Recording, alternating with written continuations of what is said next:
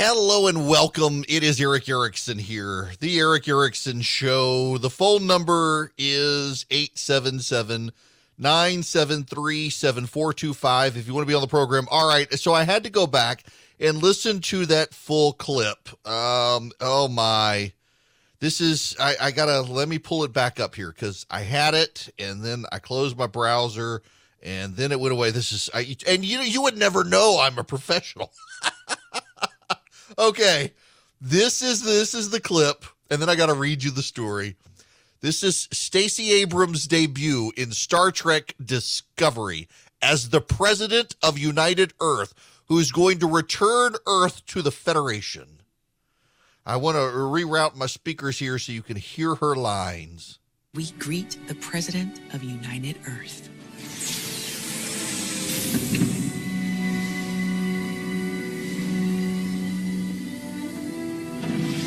Madam President. Madam President. Welcome. I am so pleased that you've come. We are eager to begin diplomatic discussions. Nothing to discuss. United Earth is ready right now to rejoin the Federation. And nothing could make me happier than to say those words. Thank you. Thank you all. What you have accomplished here. We were lucky to have each other, ma'am. We couldn't have succeeded otherwise. General, I'm glad to see you've recovered. Yes, I haven't had that close a call in quite a while. I would consider it a personal favor if that were your last close call. I'm ever at your service, Madam President. Captain, may I have a word? Of course. Oh my, that that was that was Stacey Abrams' role. Now you, you gotta you, you gotta you gotta listen here. This is the um variety. Variety always fluffs up the Hollywood industry. I just let me read you some of this. Abrams' scene is the culmination of a two season arc on Discovery, which began in season three when the crew of the titular starship traveled nearly a thousand years into the future and discovered that the United Federation of Planets is in tatters and Earth is no longer a member. In season four, after Captain Michael Burnham and her crew save humanity's home world from total destruction, the president of Earth arrives on the Federation starbase to declare her planet is ready to rejoin the Federation. We always knew that Earth returning would be a big, big moment. And coming into season four, we knew it was going to happen in the finale, said executive producer Michelle Paradise, who also wrote the episode. As we started to look ahead to the finale, we realize we're going to need a face for this moment, someone to represent Earth. Paradise in her writer room recalls interviews in which Abrams happily declared herself a diehard Trek fan, so much so she binge watched Discovery during her 2018 campaign for governor of Georgia. When the time came to start talking about the president of Earth, it seemed like, well, who better to represent that than her, said Paradise. After the writers came up with the idea in early 2021, Paradise says she texted executive producer Alex Kurtzman to ask what he thought. The number of exclamation marks that came back was phenomenal. So they reached out to Abrams, who got on a Zoom call with him to hear out the pitch, but only on the condition they didn't spoil what happens in season four, only that it would require her to be in a scene. She was very specific about that. She wanted to enjoy it. Abrams, of course, said yes and spent days in August at the Toronto studio. We were fanning out the whole time, just trying to cover it up, trying to be cool. We adopted her so fast. We were like, You're Star Trek family forever now. Both Paradise and Martin Green said they were impressed by how naturally the politician and activist acted.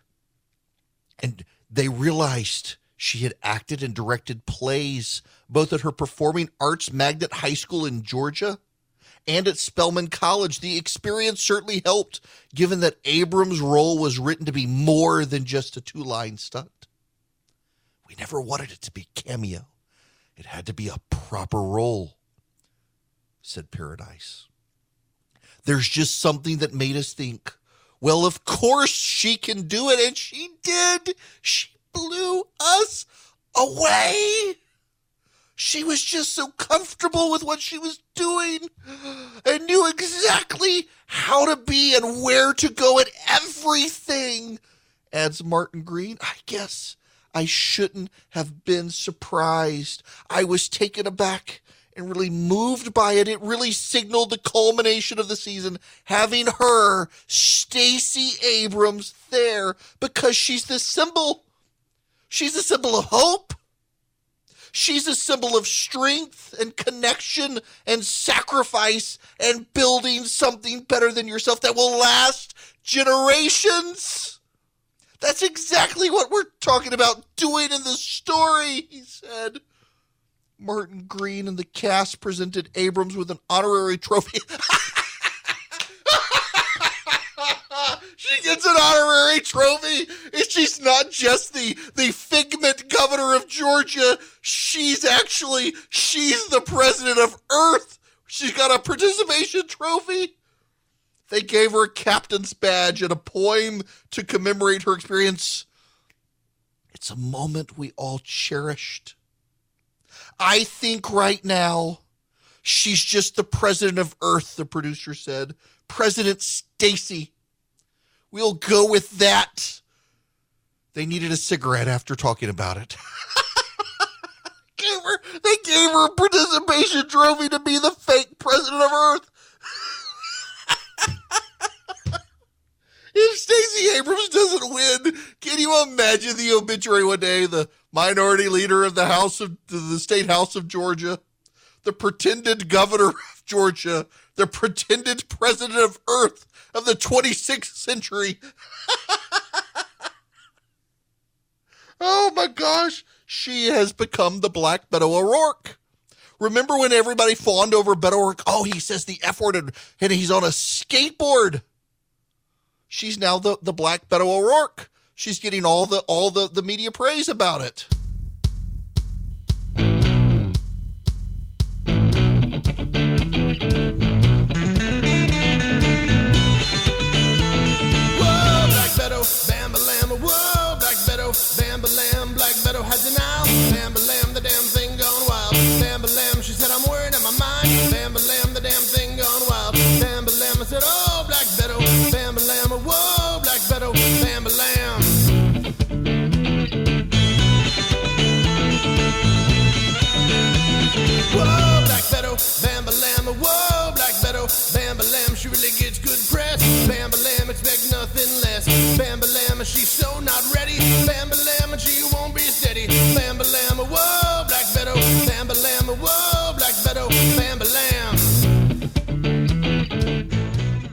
Indeed, my friends. I mean, th- this is she has gotten Beto O'Rourke style hagiographic coverage from the press.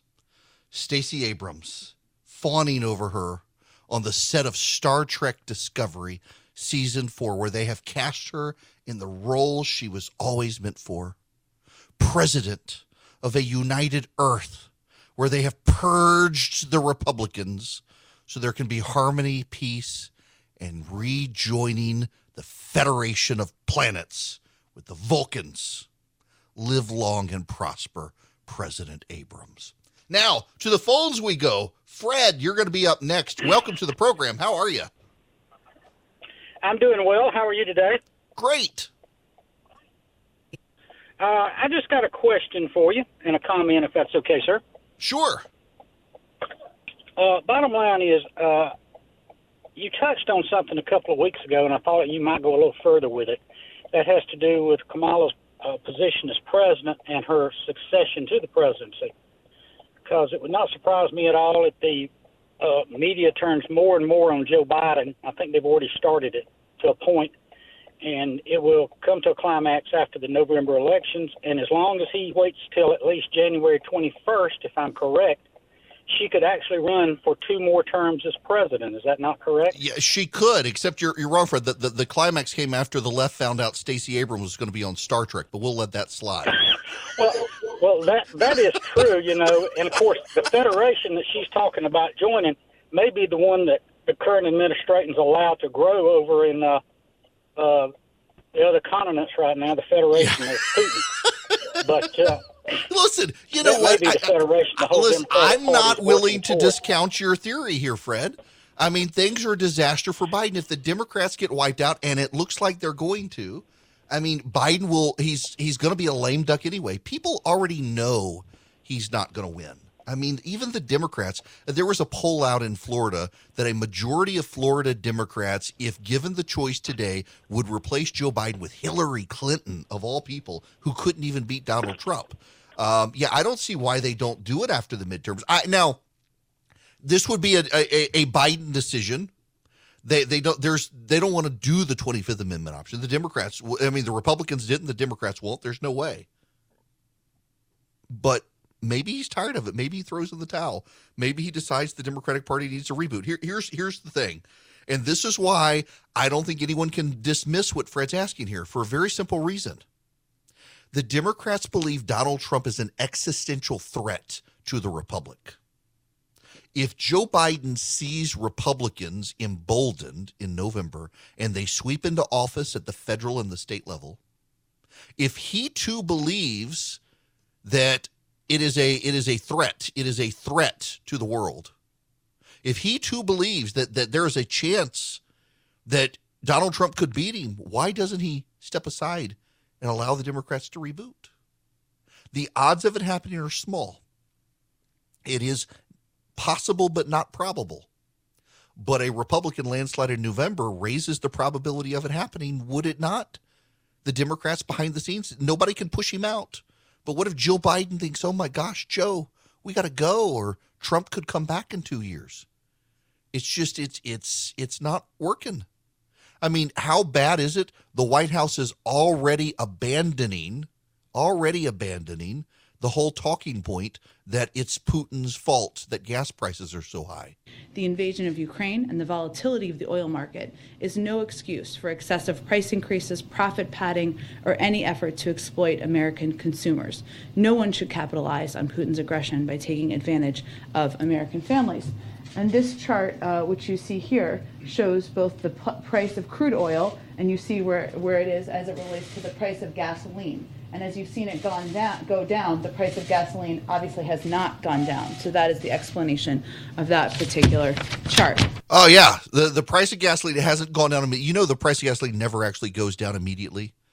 After oil prices go, gas prices go up immediately when oil prices go up. Gas prices lag about a week to two weeks behind oil prices going down. Why?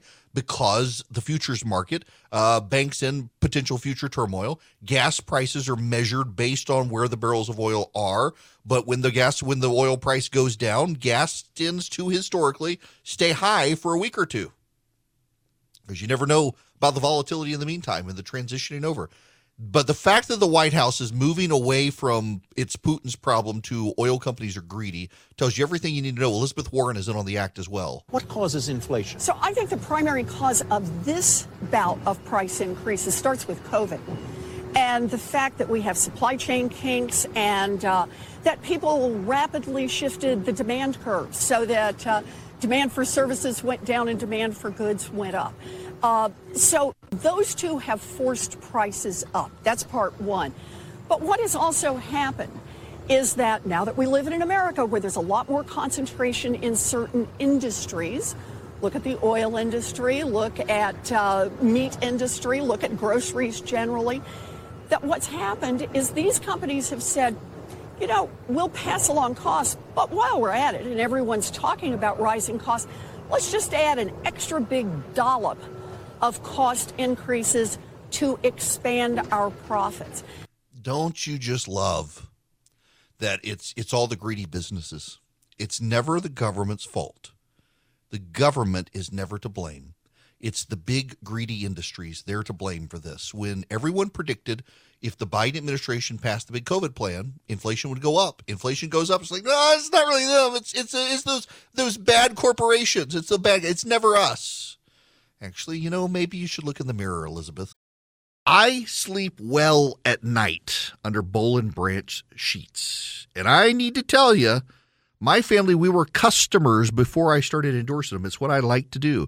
I like to be familiar with the product and like it. And I love the Boll and Branch sheets. One of the reasons I love them is because they are super soft sheets. Gotta say that word right. But they've got a little weight to them. So, so you feel somewhat more snuggled. Like I've got some uh, sheets I, that came with the new mattress and they're so light it's like there's nothing on top of you, and I can't sleep well with them because they're. I mean, it's just. And then they bunch up the the man the satiny soft feel of the Boll and Branch sheets. It makes a real big difference. Listen. You've got so many options out there right now. You can go to a department store, you have so many options, but there's no reason to because with Boll and Branch, you get high quality sheets. They've got a great thread count. They're perfect. They've got plenty of color options. You sleep well under them because they're soft and they're durable and they've got a little bit of weight, the perfect amount of weight for a sheet. Now, I want you to go out there and order Boll and Branch sheets because they are comfortable. You got, I mean, they're environmentally friendly. They're built around sustainability, and you got quality that lasts. You know, a lot of the companies that advertise all the environmentally friendly stuff, their sheets don't last. I can tell you, my Boll and Branch sheets have lasted a long time, and they get softer over time. Experience the best sheets you've ever felt at bollandbranch.com. Get 15% off your first set of sheets when you use promo code ERIC, E R I C K, at checkout. That's Boll and Branch, B O L L A N D, branch.com. The promo code ERIC, E R I C K. Yes, you can. Welcome. It is Erick Erickson here. Let's go back to the phones. Chuck, you're going to be up next. Welcome to the program. Hey, Eric, how's it going? Great. How are you? Doing fantastic. Driving home from work. Nice. So uh, I wanted to talk to you about uh, Stacey Abrams being on Star Trek and everything. you know, I've been a Star Trek fan my whole life, and I've I've been pretty much done with Discovery since about the middle of last season. I mean, it's it's not a good show. I, you know, I never started it. Uh, the reviews that I heard at the beginning when it was coming out was it was just too woke to begin with, and uh, so many friends of mine have told me. In fact, uh, one buddy of mine, Ryan, was texting me earlier and said the whole show's depressing. Everybody's got depression. Even the even the ship computer has depression. Um, it's just not a not a great show. Uh, and I've heard that that uh, some of the up and coming shows potentially they got the one with the Christopher Pike Enterprise coming out that that may be good, but I'm I'm kind of I'm I'm kind of meh on even Picard. It's just I, I want like Really? real Star Trek. I, now I like it better than than what I've seen of Discovery. I'm I'm probably gonna push through the second. I watched the whole first season. I'll push through the second season, but I don't know. we It- it's- really we really enjoyed Picard so far. well, I, I'm I'm I'm hoping that this second season. I just always find that Star Trek, uh, when it when it goes time travel-y, it's trying to cop out, and I, that's what I'm worried about here. But you know, I'm a Star Trek fan. I, I love I like Star Wars. I like Star Trek both uh, for different reasons. Always have, uh, and I'm I'm willing to I'm willing to play out Picard, but Discovery I don't even want to start it. I'm hoping for the Pike series being better. Walt, you're up next. Welcome, Walt. How are you? Hey, how you doing, Eric? Great. What's going on? Well, I um I actually won a walk on on Star Trek Into Darkness. Got to meet JJ and How awesome. him and his crew that day. Yeah, it was a pretty amazing experience. And one of the things that JJ loves to do is kind of these uh, stunts to include all kinds of people in the movies and shows. And um, I would imagine that when somebody called and said, "Hey, here's another opportunity to get somebody involved who's uh, not your typical Star Trek fan or whatever," and um, being as woke as Hollywood is now, I, they probably just jumped at the opportunity to do something unique and, and weird. Um, and and weird. probably didn't realize how stupid this was going to come across. Oh, I, I, I'm sure they did. I- They're all in there. When, when you read the Variety article, uh, the current producers of the show are huge Abrams fans. And by the way, Stacey Abrams is a massive Star Trek fan uh, and has been. Uh, she she likes sci-fi. So do I. Um, uh, she she's and she's she's an author of novels and stuff. And so yeah, I mean, I'm I'm sure they thought she's a perfect fit. She lines up ideologically with them. Let her on. But my gosh, the Variety article of them fawning over. her. She's such a natural to be the president of the new Earth and the new Federation. Uh, she's just wonderful. She she got all of her marks. Clearly, it's from her high school drama days. I just. I mean, come on, really? Eh, The, the whole thing is predictable. And uh, by the way, I don't falter for doing it. If I was Stacey Abrams and I, I'm a Star Trek fan, if Star Trek called me tomorrow and said, Do you want to be the bad guy in Star Trek and get killed in the first minute? Heck yes. I could still say I was in Star Trek. I, I don't blame her at all. What I just I think is remarkable though is one, if she were a conservative, it never happened. And two, the absolute fawning over this by variety and by the Hollywood left. She's just such a natural. She's just so of course we need someone to represent Earth, and who better than Stacey Abrams? Really? Really?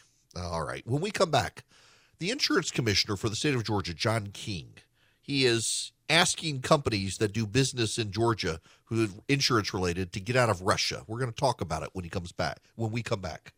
Welcome back. It is Erick Erickson here across the nation. Uh, nationwide, uh, the federal government and state governments are urging companies to divest from Russia. Uh, one of those are insurance companies uh, and and other companies similarly situated. And one of the insurance commissioners in the nation that is pushing for companies to divest from Russia is the insurance commissioner of Georgia, John King. He is joining me by phone. Commissioner King, how are you? I'm doing well, Eric. Thank you so much for allowing me to be on your show. Absolutely. So uh, let, us d- dig into this now. Uh, How many of the companies that are within your purview as insurance commissioner do you think are doing business in Russia? I think as, as interconnected as all our insurance companies and, and financial institutions are, are involved in the global economy, there's probably I would I would not be surprised if all of them are. And so what what we're asking them is take a look at your books, take a look at your investments, and, and be a good corporate American. And uh, don't allow you know the opportunity or the profits or, or, or any resources coming from you know from our, from our economy to benefit the, the Russian Federation. As you can imagine, you know a lot of people pay uh, you know pay a lot of attention at, at the military uh, you know capabilities of our of our nation. But I'll tell you, the economic uh, you know power of this nation is is incredible, and and I think our a little you know we, we can actually have an impact on the decision making at the senior leadership of, of the Russian Federation.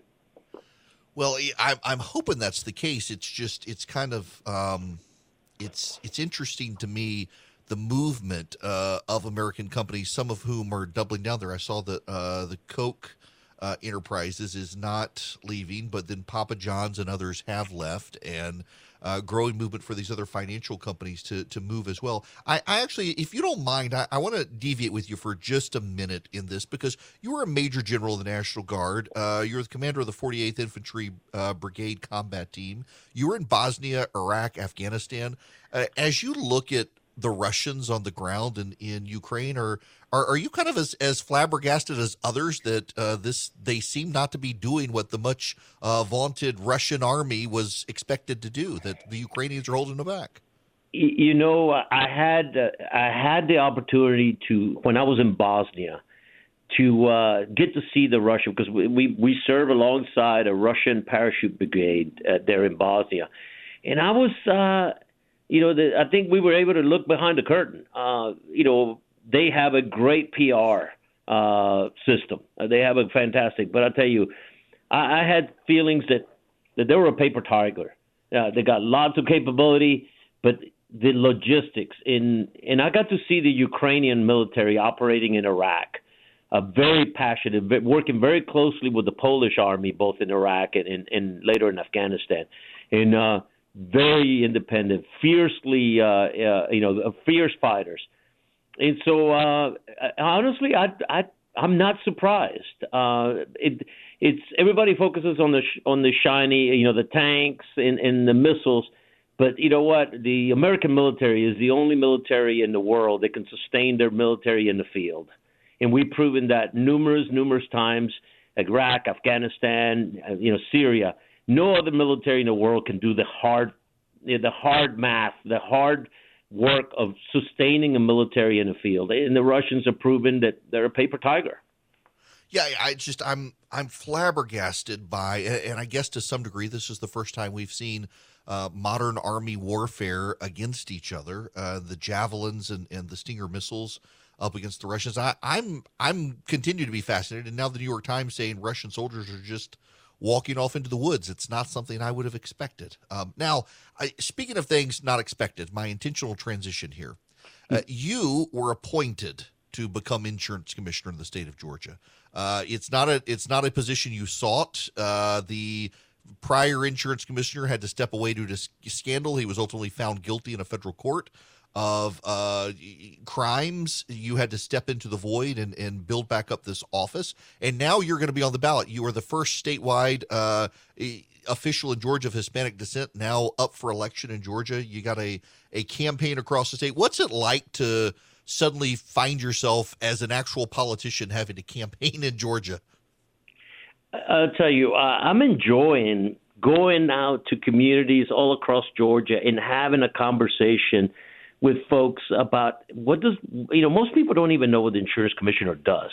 And, and so we have a great record now two and a half years of, of solid performance of of working to re, to reduce the cost of all forms of insurance to going at, after fraudsters to you know locking up criminals who have been operating in this space. And and so I'm I'm proud to put that record against anyone. And and so we have some great ideas um, you know, I, three years ago, I did not, uh, you know, didn't wake up and say, "Boy, I can't wait to be the insurance commissioner." The, Governor Kemp asked me to serve, and and so I, I stepped into this role to serve. Uh, and I, we, I, I strongly feel we're making a difference to Georgia consumers, and I want to make sure that all the changes that we made to this organization uh, become permanent, and, and that's really what's focusing me every day.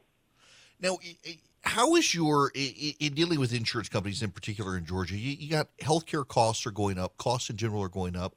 Uh, how what is your role as insurance commissioner in dealing both with insurance companies and, and the surprise bill aspect and the cost aspect that consumers deal with? Well, what what we have is that we built a database of complaints. And so we, you know, a lot of times when people complain about, you know, insurance companies and the ways insurance companies are treating uh, people, is they have a lot of anecdotal evidence.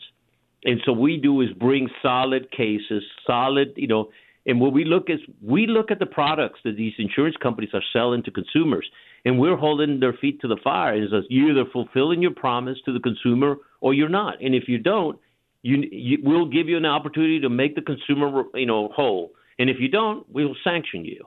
And so we we've had some tough conversations with insurance companies. They, they're not getting their you know, if for some reason they thought that that uh, a chief of police or a soldier that's coming into this role wasn't going to hold them accountable, um, you know, I think they're they're they're surprised. I think they've been used to dealing with politicians, and and, and so they're they're really, you know, I think they're a little shocked, and uh, and and shocking insurance companies is good because they need to do the right thing. yes, they do. Yeah, and they do need to divest from Russia. Is there any sort of uh, compliance oversight or notification process if any of these companies do divest or, or don't divest that uh, you guys have set up? You know what? The competition space is so so severe between all the companies. The ones that will will tell us because they want to get obviously you know the support of this of this agency. And you know, of course, we reward people who who who focus on the priorities of the state. Uh, Governor Kemp has been very clear. Speaker Ralston has been very clear uh, and, and I think I'm adding on to that clarity of you know folks that are doing business with Russia in in funding uh, their their uh, you know horrible uh, method of, of warfare and, and murdering innocent civilians in a country that's been an ally of the United States in many other parts of the world uh, should really reconsider what they're doing because uh, I think consumers and agencies like mine are going to look really hard about where where their loyalties are.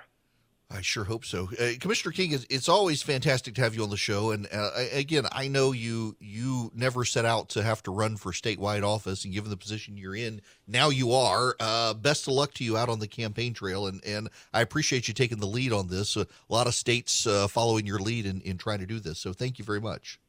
Thank you so much, Eric. I appreciate the opportunity. Absolutely, Commissioner John King of Georgia. For now, for those of you nationwide who are listening to this. Uh, yeah, yeah, I, I, realize he's a commissioner in Georgia. Um, it, it's a fascinating story, though. Uh, and it's why I, I, didn't hesitate when his staff reached out to have him on. Uh, this is a guy who he was a police officer. Well, you know, I should give you his background because his background here, if you're looking for a candidate uh, that, that you're intrigued by, this is one. He was a police officer. Uh, and he was a police officer, but not just any police officer. He was also a graduate of the FBI National Academy in Quantico. Then he went to the Georgia International Law Enforcement Exchange Program in Israel. Then he became Major General in the U.S. National Guard. He served as the commander for the 48th Infantry Brigade combat team. He was in Bosnia Herzegovina. He was in Iraq. He was in Afghanistan. Uh, he uh, served as a military advisor for the Deputy Minister of Interior for Security in Afghanistan. Then during the pandemic, despite having become the insurance commissioner of Georgia because the old guy went to jail and they needed somebody, the National Guard called him back and he had to go around the nation setting up field hospitals. The Navajo territories and the like uh, went up to New Jersey as well, uh, to Edison and Newark to set up field hospitals to contain COVID and, and the COVID overflow. He worked with the governor of the state of Georgia to maintain supply lines for hospitals in the state of Georgia. Just a deeply impressive career.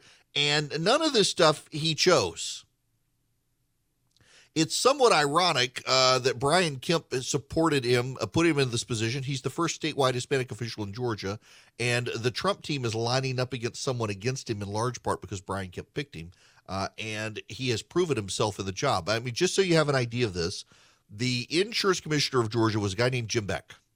I said before he got elected uh, that if if Beck got elected, it would end badly. It would end in scandal, and within months of that guy getting elected.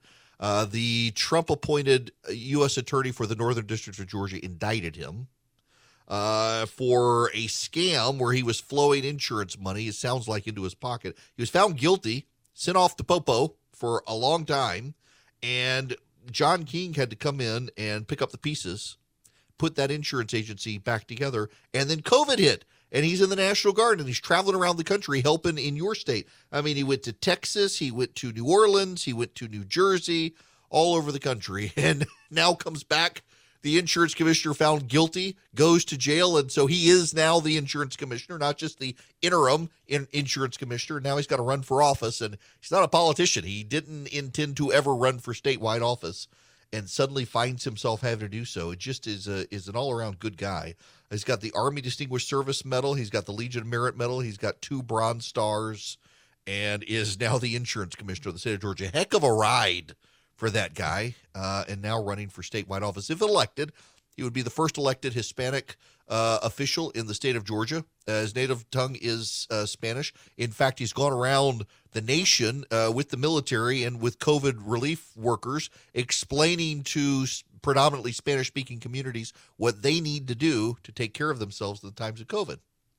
Just a fascinating person. Uh, glad to have him um, on the show. Glad to have him in the position he's in, and now leading the charge with other insurance commissioners around the nation to try to get American insurance companies to divest of their Russian assets and interests, which is worth doing.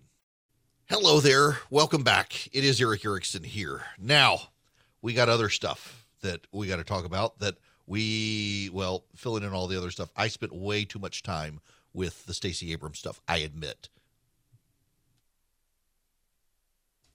And my gosh, my allergies today.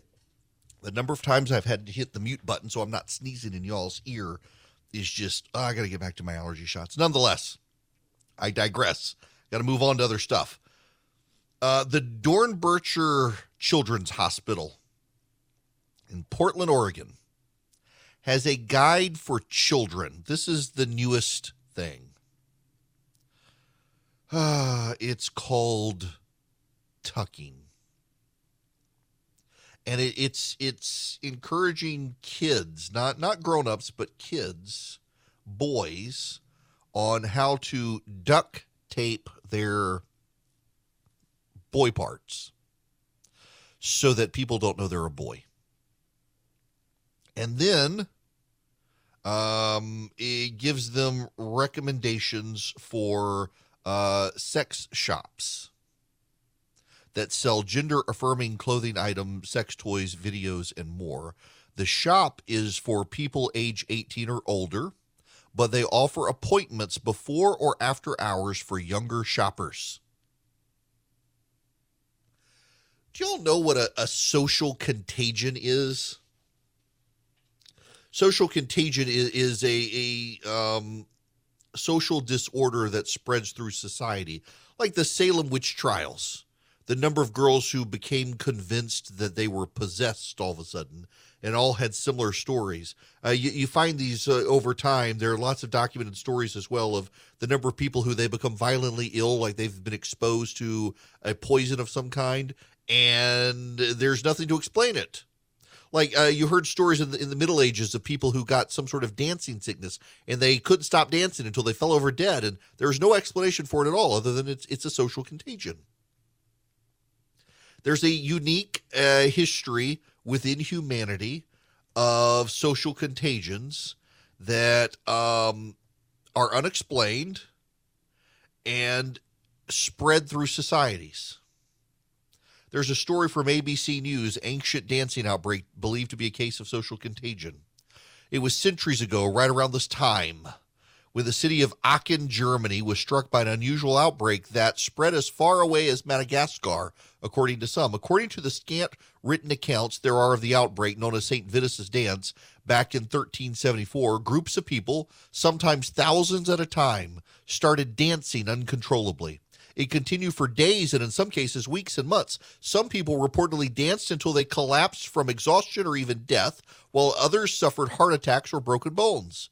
One written account described people as united by one common delusion, said James Fowler, professor of medical genetics and political science at the University of California, San Diego. The dancers seemed to hallucinate and lose control of their senses. To this day, no one knows what led so many people into the dancing fits. At the time, many people believed it was a curse. Some believe the 14th century dancing outbreak was an early example of a social contagion. Just as yawning and laughing can be contagious, experts think manic dancing can be as well. St. Vitus dance, which began 637 years ago, is a medical condition known as sydenham chorea, named after the doctor who discovered it. The disease seems to resemble the manic dancing that took place in Europe in honor of St. Vitus, the patron saint of entertainers. The National Institute of Neurological Disorders and Stroke describes sydenham chorea as a central nervous system disorder characterized by jerking movements, mostly the face, arms, legs, and hands. It's caused by infection. But Many believe it's just a symptom of a social contagion. We tend to imitate body language and the emotional state of people that we're with, and we're not aware of it. Like if you yawn, a person watching you is going to yawn. I just think that what we're going through right now is a social contagion. When you have hospitals, and it tends to always be rich white elite people, hospital doctors associations and the like, trying to explain to young kids how to tuck, really? And what sex shops they can set up appointments at if they're under the age of 18. This is really bizarre stuff. It's like uh, USA Today and their awards for amazing women, four of them aren't actually women. It's just, it's a social disorder sweeping through society, but this stuff happens. It eventually burns itself out. The question is how many people are going to be damaged in the process. And I, I'm I'm not sure I'm not sure. What was remarkable, though, this goes back to that YouGov poll yesterday I was talking about. Uh, less than 1% of the public considers itself transgender, and uh, but people think about a third of the country is, 20 to 30% is. You know what's so interesting here is the number of them who are the number of people in this country who think numbers are higher in large part because of media coverage. So, you know, people think of uh, like a quarter of the country make $500,000 or more. It's actually about 1% of the country that does.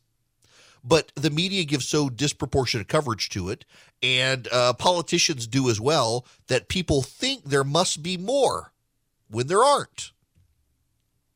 It depends on what the media coverage is. When the media coverage is so dominant of one topic, that's where people go. And so we see this uh, with the transgender movement. We see it with the attacks on millionaires and billionaires. We see this across the country, and it gives disproportionate coverage based on media coverage and political attacks. And we should realize we're being held hostage by less than 1% of the population when it comes to stuff like this. It's 2022. Things are still crazy. Things haven't settled down. And now you got the Federal Reserve and interest rates, you got the economy, you got inflation. A lot of banks won't even return your phone call. Let's say you're a small business and you need a loan for $750,000 or higher. You see an opportunity where banks, they don't even want to see you. You want to buy a building, you want to build a building, reach out to the Frost family at First Liberty Building and Loan. They've been helping small businesses become big businesses since the 1990s. They want to help you if they can. So spend 10 minutes with them. See if you're a good fit for them and they're a good fit for you. Their website is firstlibertyga.com. That's firstlibertyga.com. Again, you need a loan, $750,000 or higher. You're a small business and you see an opportunity to grow. Share it with the Frost family and see if they can help you. Firstlibertyga.com. That's firstlibertyga.com. First Liberty Building and Loan can help businesses nationwide become bigger businesses.